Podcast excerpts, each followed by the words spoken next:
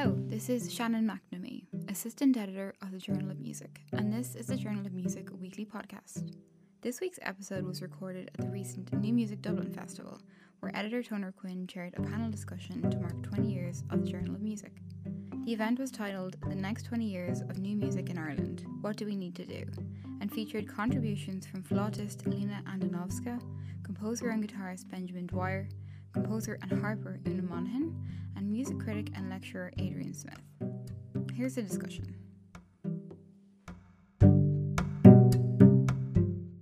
Hello, everybody. Good afternoon. You're very welcome to this New Music Dublin event, but it is also a Journal of Music event marking 20 years of the Journal of Music. My name is Toner Quinn. I'm the editor of the Journal of Music, and I founded the Journal of Music 20 years ago. 20 years ago, I came back from Scotland where I studied publishing, and I started making plans to start a new magazine. And I thought it would be a relatively straightforward uh, process. I didn't have a plan beyond the second issue, and yet here we are 20 years later. Uh, and I think as soon as I started publishing it, there was this relative outpouring of writing, almost as if there, were, there was so much to say and so few places to say it. At the time, it felt like that anyway.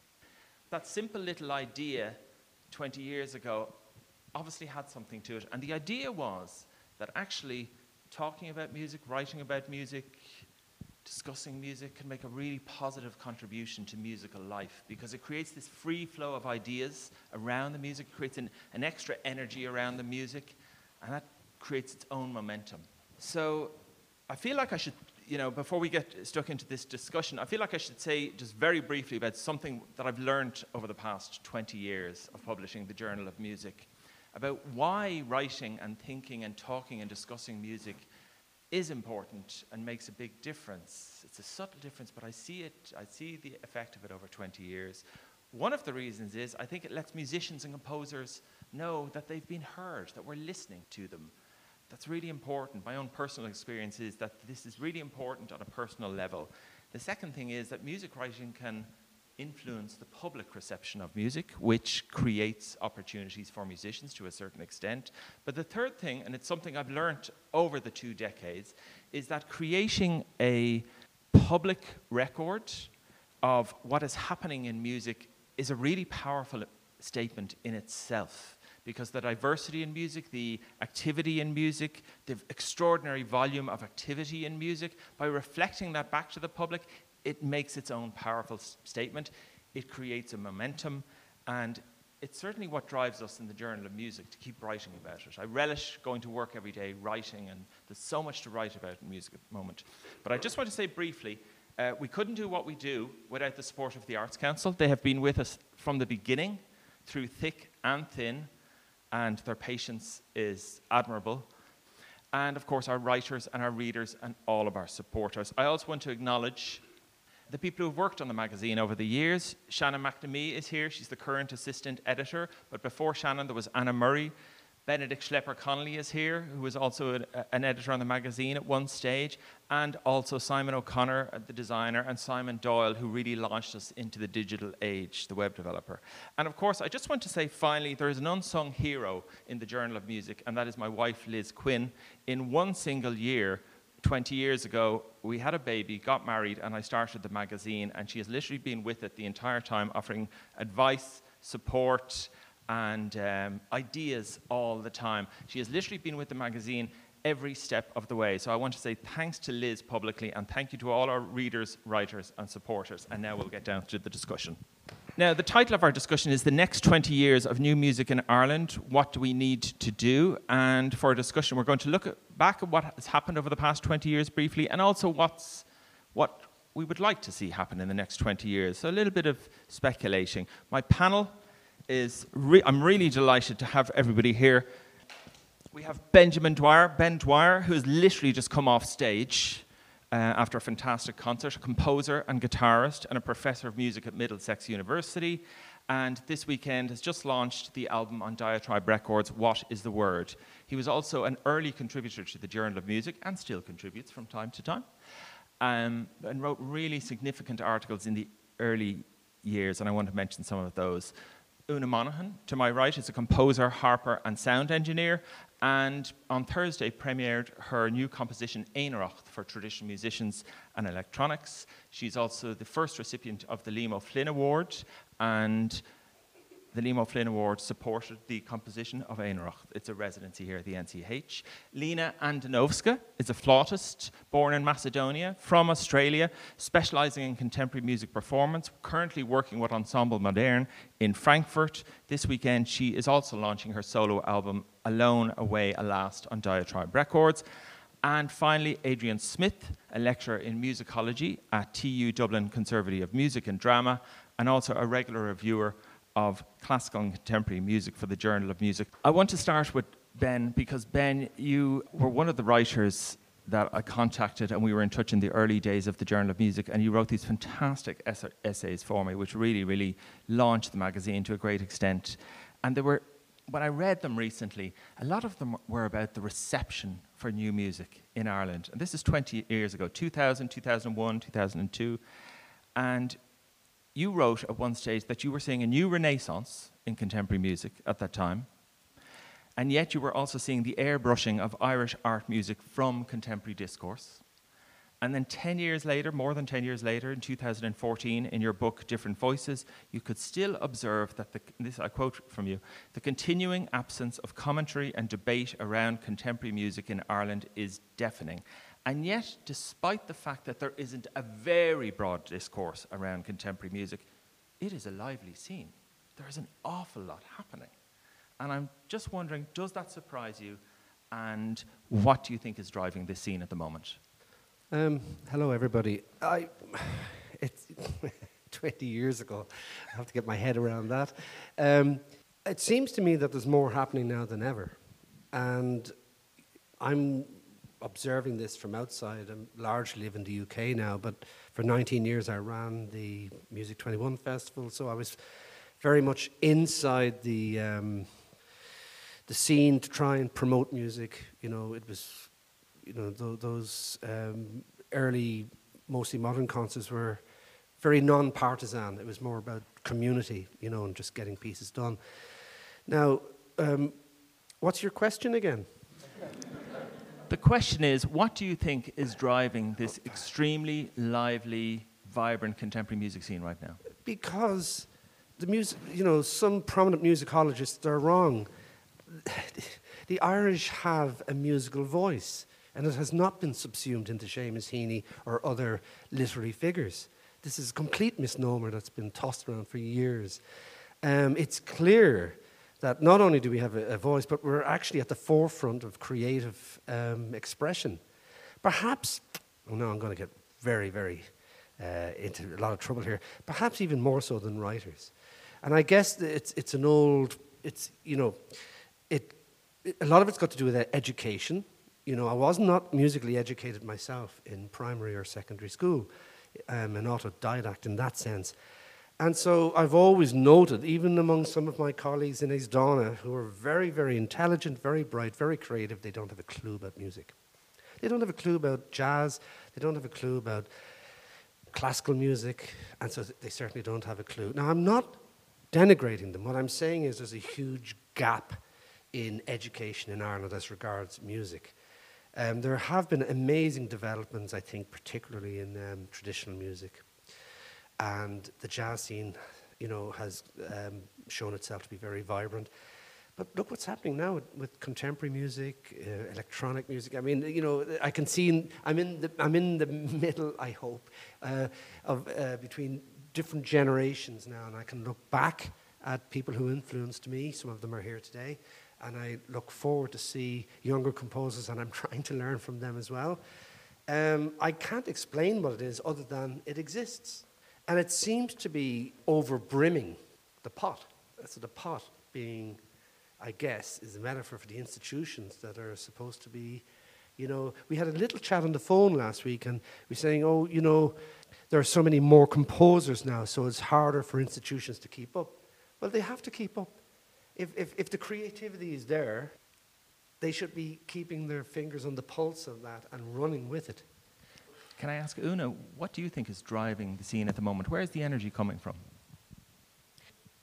I was just interested in the way you phrased the question, which I think was about, um, despite there not being a, a, very broad discourse about new music, there still seems to be a scene. And and my initial thought was, for me anyway, whether or not anyone's talking about what we're doing, we're still going to do it. And the way I approach creation is trying to get out what it is I want to make and how I do that and the tools I use and the influences that I draw on that affects it, but it's not going to start it or stop it. So, yes, the discourse and everything else influences it and might inspire us at times, but I, I don't think it's an either or situation. But doesn't a composer need a supportive environment that welcomes their music? Mm. I, I guess two responses to that. One, I've I've had in a way a supportive environment in the last uh, three to four months in writing the piece that I, I presented on Thursday night. But the supportive environment there was was really a pot of money. In terms of a supportive environment apart from that, which which if we if we go beyond the money, the place to present it and then, as you say, the feedback, actually that's a lot harder and the process of presenting that in terms of producers, engineers, venue, everything was really quite difficult. So, yeah, and again, what I'll say is that yes, that's necessary, but again, I could spend 20 minutes now telling you about the journey to making that piece and, and all of those hurdles and how I overcame them. But I think that the short answer is you overcome it. Okay. Adrian, you are involved in the music scene as a musicologist and as a writer. What do you think about the scene at the moment? What do you think is driving it? And what do you think about this idea that the broad discourse around new music might not be there, but it doesn't make a difference? Um, I really concur with what Ben was saying. Uh, I think that the success of, this, of the scene uh, is actually despite the, you know everything that it has somehow managed to survive. And I've written a lot of critical articles about, um, particularly RTE, I think RTE has a long, should really have a good long uh, look in the mirror about how they, how they support or don't support, uh, say, or- orchestral music. I mean, we've only really one professional symphony orchestra, and I think it was last year they commissioned, was it 60 minutes of, of music? And when you compare that to uh, contemporary peer orchestras around Europe, you know, uh, actually, I can give you the exact uh, figures. So in, this is in the um, 2017-2018 season that um, the RTE Symphony Orchestra programmed 60 minutes of new music, whereas, say, the Swedish uh, Symphony Orchestra is over 300 minutes, uh, the Finnish orchestra is around 200 minutes, the Denmark is also around 200 minutes, the UK is 240 minutes. And, you know, this isn't something that, this is like a regular occurrence that there just is no real awareness, I think, that the scene that we have here is so vibrant. I think Dublin ha actually has one of the most, the best new music scenes uh, in Europe, and it's not properly supported at all. Um, Where is that energy coming from then? Uh, the composers, well, they just feel the need to compose. Like it's like a. I'm gonna I'm gonna jump like in here. Sorry. Pathological uh, condition. Sorry yeah, to, Lina, to jump in. yes. The energy is coming from all my friends you know, from the people that are making the music and creating the music. So sorry to interrupt, but I just had to say that. Um, I, for the years that I lived in Dublin, I, I, I had, the, I have and, and had the most amazing friends who continue to be my friends. They're my collaborators. Um, they're the ones that are creating the scene, uh, and we're all a part of it being a part of it, you have to go actually go to the concerts. And there's so much that's happening here in Dublin. I can only speak for Dublin because it's where I spent most of my time. Uh, and there's a lot of grassroots performances happening, but also I guess the larger venues like the concert hall, um, you know, have have events happening all, all, all the time. But so, ma- so so many of the times that I've actually gone out to see something, I'm one of a handful of people in the audience, and I guess it's something that I've talk to my friends who are the composers, who are the performers, when we've discussed, you know, what what does make a good community, it's the supportive community. Sure, it comes from the funding, but it, uh, for me, it actually comes from the desire to hear each other's work and to be present at events and at gatherings and at concerts at you know happenings. So we're all responsible for it, you know. Um, and I'm sure there's statistics, but um, in order to make a thriving, uh, living kind of organism that is a, a, an, an artistic community, you, you have to you have to be present at that. So we all have a responsibility for it, in in my opinion, anyway.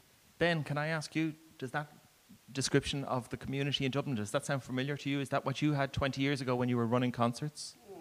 It's, it's hard to know. I don't think there was m- as much happening, actually. Um, I'm astounded at what's happening.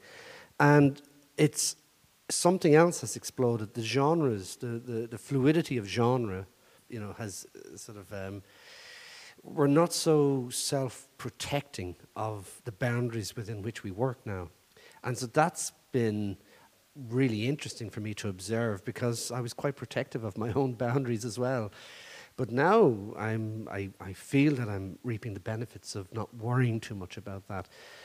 But, you know, classical music or, or contemporary classical music always took place in a hall, you know, or, you know, down in the Bank of Ireland Arts Centre or whatever. And now it's in the Workman's Club and it's in Bello or some other place.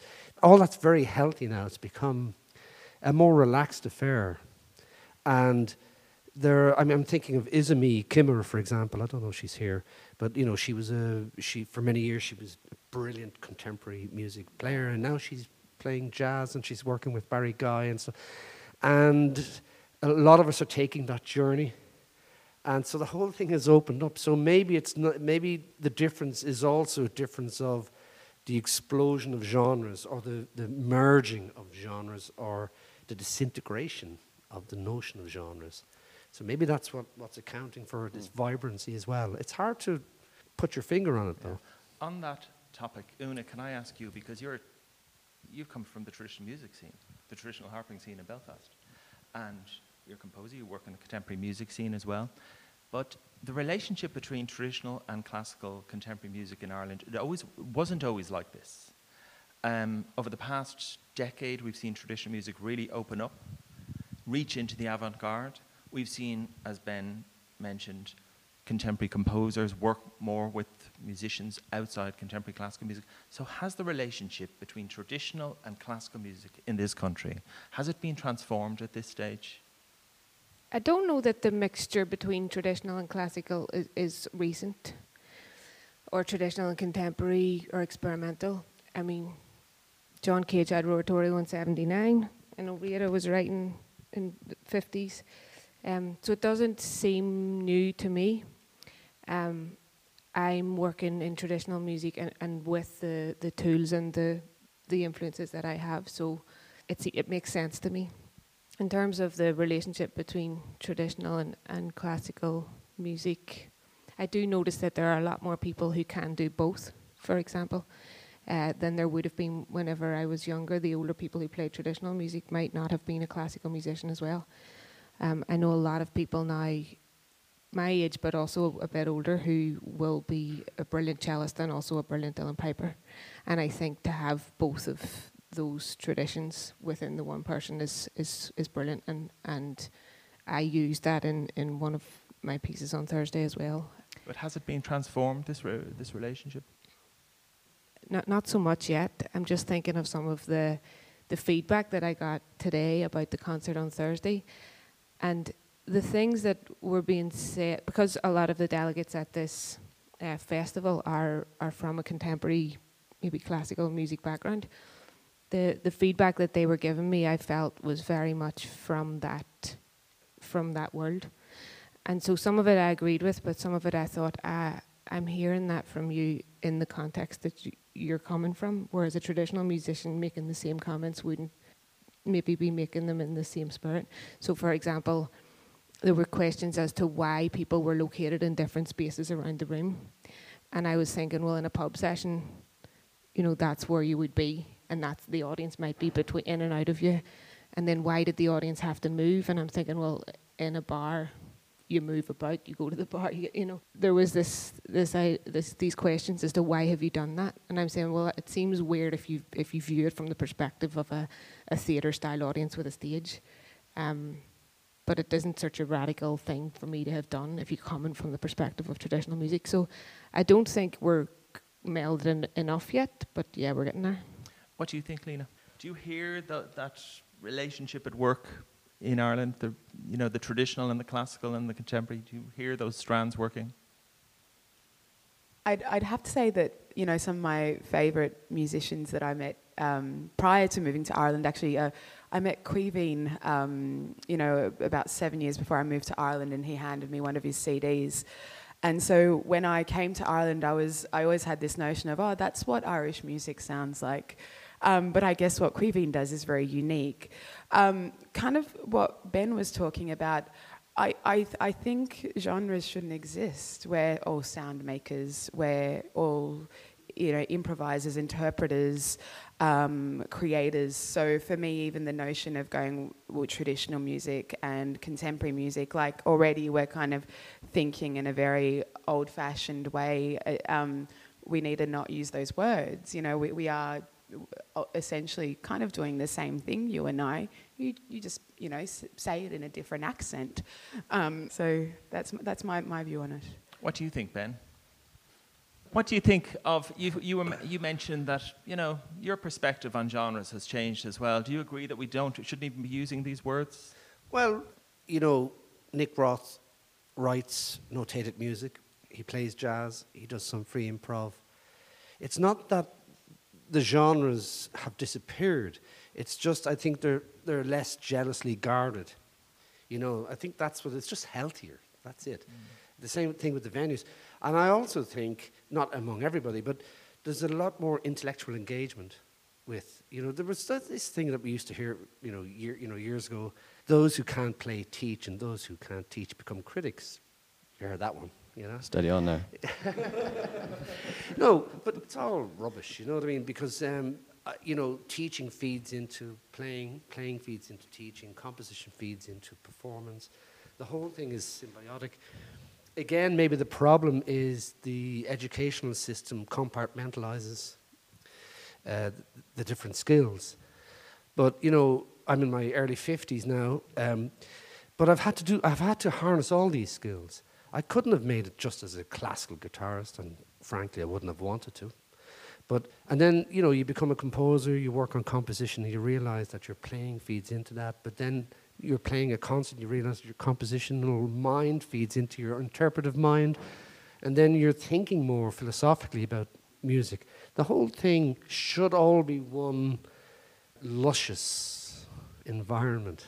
But we still haven't got down and answer the question as to why this has happened, because only eight years ago, the country was going through a huge economic crash, and yet the new music scene survived and thrived through that it didn't die away. It has literally persisted. We haven't got down to the fact of why this transformation has happened over the past two decades. Why is there less guardianship around genres? Why has it opened up? Why do composers feel more relaxed about it? Adrian, what do you think? I think one of the things about Ireland is that we didn't have a classical tradition like, say, you know, the Russians or the, the Germans, and that can actually be a source of strength because, you know, there's a greater sense of freedom and not, not really expectations. So I think that is maybe possibly um, an interesting angle on it. But I, I, I really don't know. I just think there's a lot of talent. There is a lot of talented people in this country. Is yeah. that is that what it is? Is it the fact that they did not emigrate, the fact that they stayed, that created a certain energy? I don't know. it's a big question, Tone, in fairness. It is a big question. What do you think, Una? I don't think we're any more special or not than anywhere else. And uh, with regard to the crash, I mean, if, if there's not the money, you start to run house concerts. Like, I, I just don't think there is a big answer. I think here is uh, what's happening here is also happening in many other places, and and also happens in places where there is funding, there isn't funding. It it, it affects the music in different ways, but it's not going to be an either or as to whether it happens. Lina, can I ask you the music that's coming out of Ireland at the moment? You're involved in the performance of it. You also mentioned that you go to a lot of concerts here. You're involved in the in the contemporary music scene in Dublin. Is there a through line through this music? What are you hearing in the music that's coming out of Ireland at the moment? I guess I can talk about the music that was written um, for me specifically for this record. Um, one thing uh, that I guess is really important to me is the element of collaboration.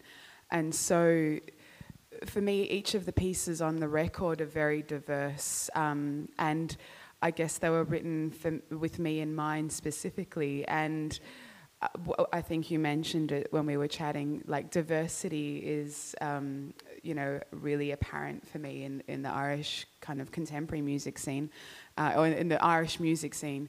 I think there isn't there's more of like a collective voice rather than okay there, there's this one kind of style that's come that's emerging because I do go to a lot of events. I do go uh, to a lot of concerts. It, the thing that gets me up out of bed every morning is knowing that I'm, you know, tonight I'm going to go see my mates play that gig, and then tomorrow night, oh, another friend is putting on another. That all keeps me going as a as a performer, and I think that also keeps my my collaborators going as well. That keeps them inspired, and I, I don't just stick to one kind of uh, style of music. I, I go to everything. I like to experience everything because I, I think I like to play everything, you know.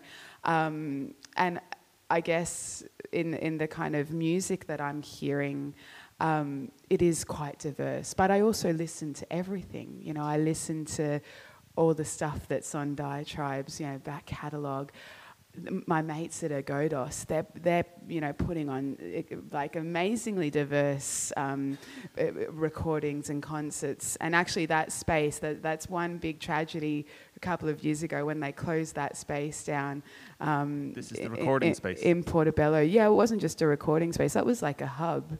Um, and so often, like on a Monday night, on a Wednesday night, Thursday night, especially towards the end of uh, the, the, time that that space existed, people would go on and perform for each other there and almost workshop things. And I think, you know, what is apparent to me also just kind of relocating to Germany, where there's very a kind of um, specific kind of sound and world that I'm involved in there is just how diverse sonically, uh, I guess, uh, the, the, the, sounds that are coming out of Islander. So that's something that's very special, I think, and very unique.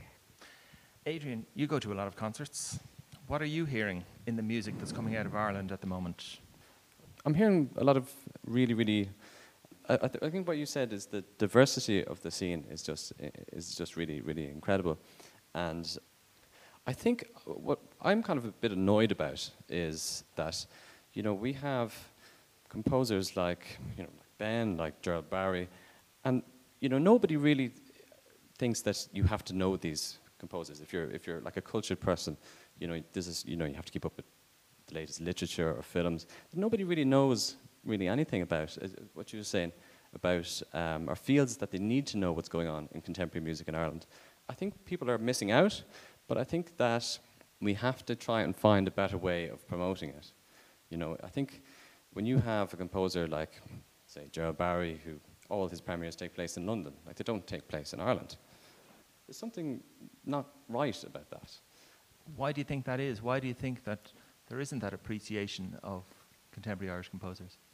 I think a lot of it has to do with, I think there's a, a lack of imagination um, when it comes to the promotion of new music. And I think, I think we could do so much better um, with the way the, the music is promoted. I mean, if you're, if you're a writer or if you're, you're um, a playwright, they seem to be able to, to, to be promoted by you know, all the major newspapers, by RTE. That same kind of thing doesn't happen, you know.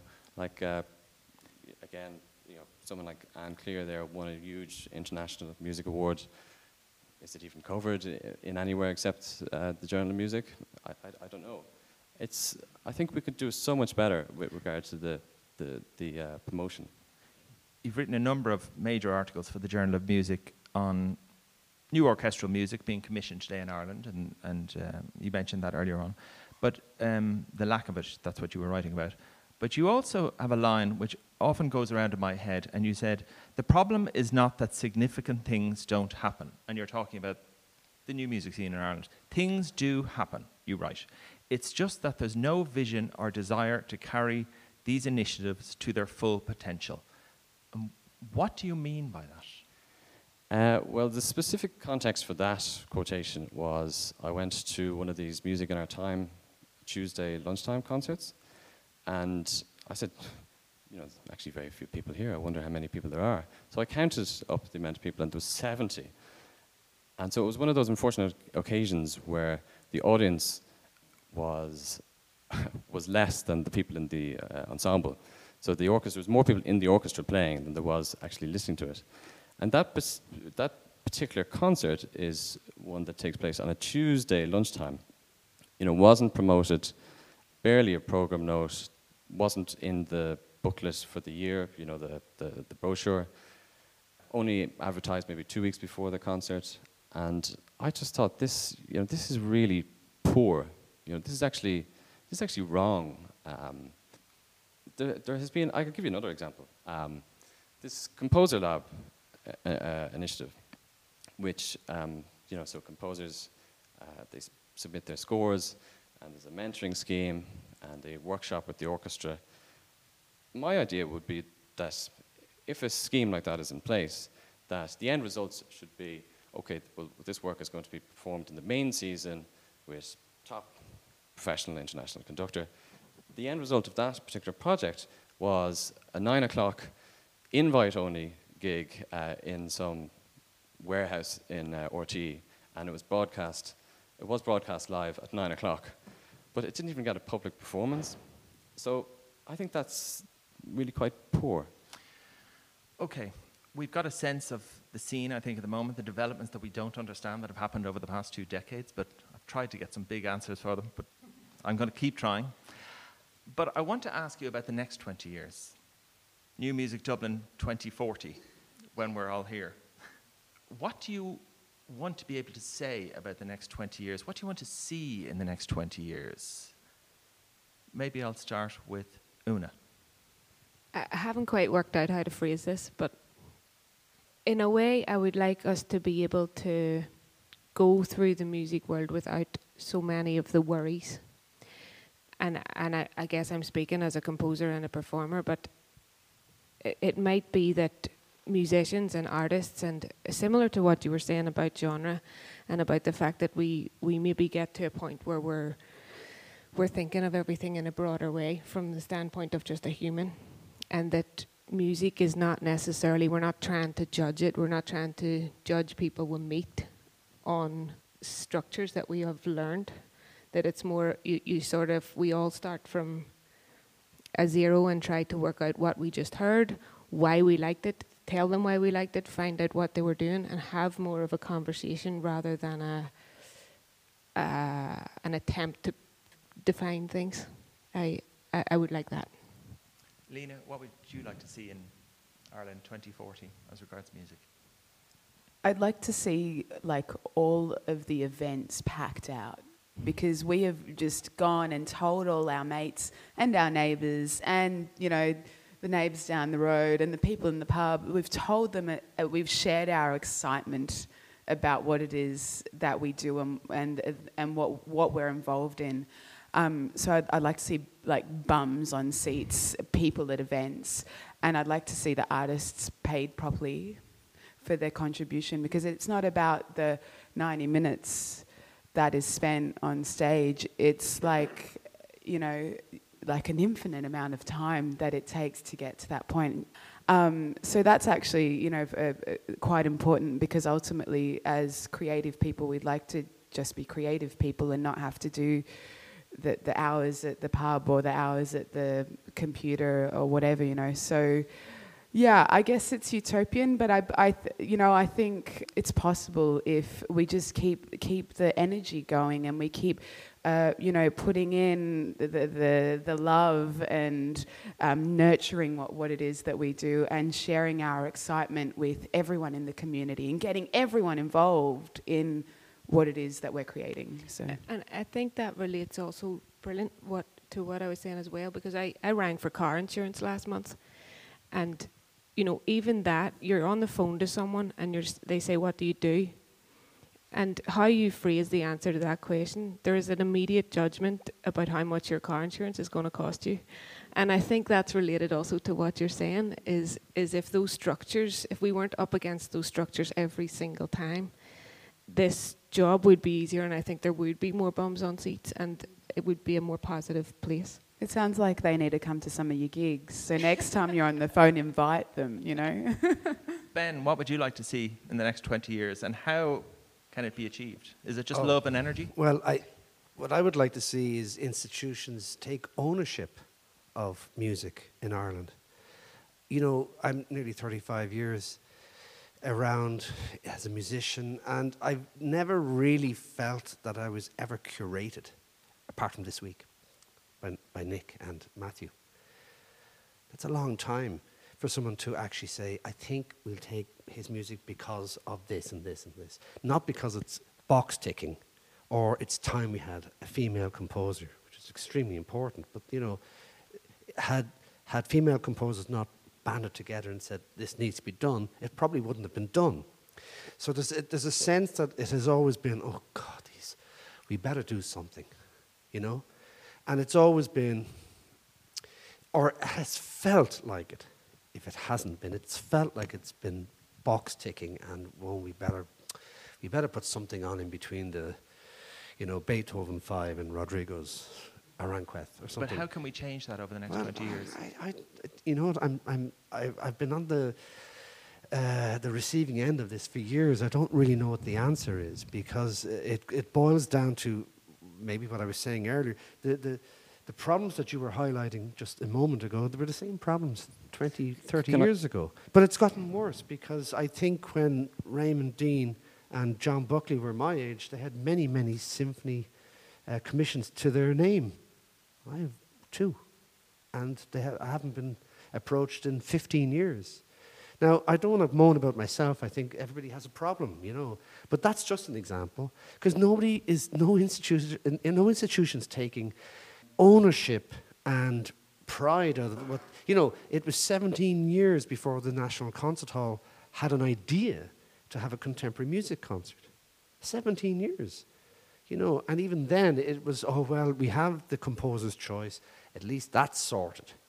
You know, I'm sorry to say that, but that's, that's, that's been my experience. And so, to answer your question, it would be to take ownership with pride of the, I would say, explosion of creativity that's, that's happening. Can I, can I actually ask you a question, uh, Ben? I don't understand how Irish composers are so ineffective at advocating on their own behalf. Because you know, you have two what are essentially union organizations, the AIC and the ICC. And look, say when I wrote some of those uh, ranty articles about the orchestra, I was expecting, you know, maybe there, there might be a letter into the Irish Times or, you know, there might be something. But nothing. I mean, it doesn't take that much effort to, you know, sign a petition, you know, write a letter, you know, get all the composers to, to sign. You can, I ran a festival for 20 years. You know, I, I, you know, I, I, I put my money where my mouth was for 20 years. There, there comes a time when you have to put your energy into your creative work, and you can't, you can't always be a creative artist and a salesman at the same time. And there's, there's a certain level of embarrassment walking around with your fine necks to sell. You know, there comes a time when you would like to be curated at some stage. but You know- collectively, um, Irish composers have not advocated for themselves effectively. And you just compare with, say, the, the theatre world. You know, so there's a dispute in the Abbey over pay there last January. You know, it was on the radio for weeks. Um, the waking the, the feminists. You know, they're able to advocate effectively for themselves, whereas Irish composers are not for some strange reason. Sorry, uh, what about the Contemporary Music Centre? That should also be a source of uh, uh, advocacy for for Irish composers, for uh, contemporary performers of music. So Yes, I think so, but they uh, like they can't be so militant, you know, because they have to uh, preserve certain relationships between various institutions. we all have to preserve relationships. That's part of the game that we're playing. You know, like I get that, but that's why you have like unions that are able to advocate for everybody effectively. I can understand why some co- composer doesn't want to, you know, start criticizing a particular administrator or a particular institution because you're going to be blacklisted. Then you're not going to get a commission. You know, you'd be mad to do that. But collectively, why uh, is there no real kind of union mentality or Well, well Sounding the Feminists have been very successful. They've been very good. Um, and they've, they've, you know, garnished results. So why doesn't the broader bunch of uh, Well, we have been through the magazine for many years. I mean, I have to say, I'm nearly on the other side of this where I'm so exhausted doing it. I'm nearly at the stage where I don't care. and that's and I'm, I'm you know I, I don't want to I don't want to sound Yeah. a negative note, but I'm exhausted with this. You know, Yeah, you and can energy. do you know I'm nearly at the stage where you know if you've got no reputation, you can live quite freely. I think we're going to have to leave it there, I'm afraid. I want to thank everybody for coming along today and contributing to this discussion to mark 20 years of the Journal of Music. And I really want to thank my panel of Adrian Smith, Benjamin Dwyer, Lina Andonovska, and Una Monaghan. Will you please thank them with me?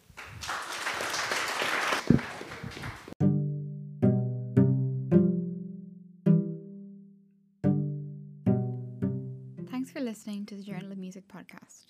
This episode was recorded at the National Concert Hall as part of the New Music Dublin Festival.